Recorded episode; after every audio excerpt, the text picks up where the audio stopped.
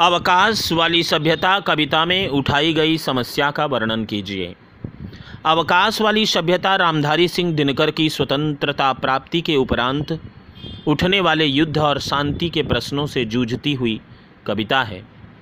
द्वितीय विश्व युद्ध के उपरांत अस्त्रों के खतरनाक प्रयोग से जब मानवता झुलस गई, तब दिनकर मनुष्य को विज्ञान से सावधान करते हुए कहते हैं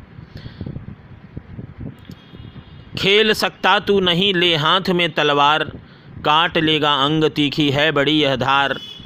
दिनकर कहते हैं कि भारत से ही शीतलता की धारा समस्त संसार में प्रभाव प्रवाहित होगी और फिर सर्वत्र खुशहाली होगी।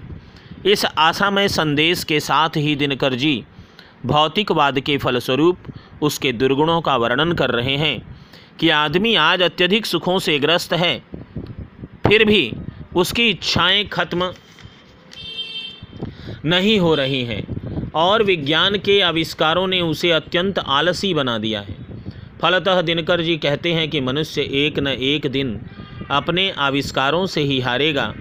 दिनकर जी ने अपने उपरोक्त कवि, कविता में, अवकाश वाली सभ्यता कविता में, औद्योगिकरण, मशीनीकरण और वैज्ञानिकता के परिणाम स्वरूप उत्पन्न होने वाले दोषों पर प्रकाश डाला है। अत्यधिक सुख सुविधा के कारण मनुष्य का विकास रुक जाएगा। वह अवकाश से ग्रस्त होकर गलत मार्ग पर बढ़ जाएगा और वह सिर्फ़ खाएगा, पिएगा और मस्त रहेगा।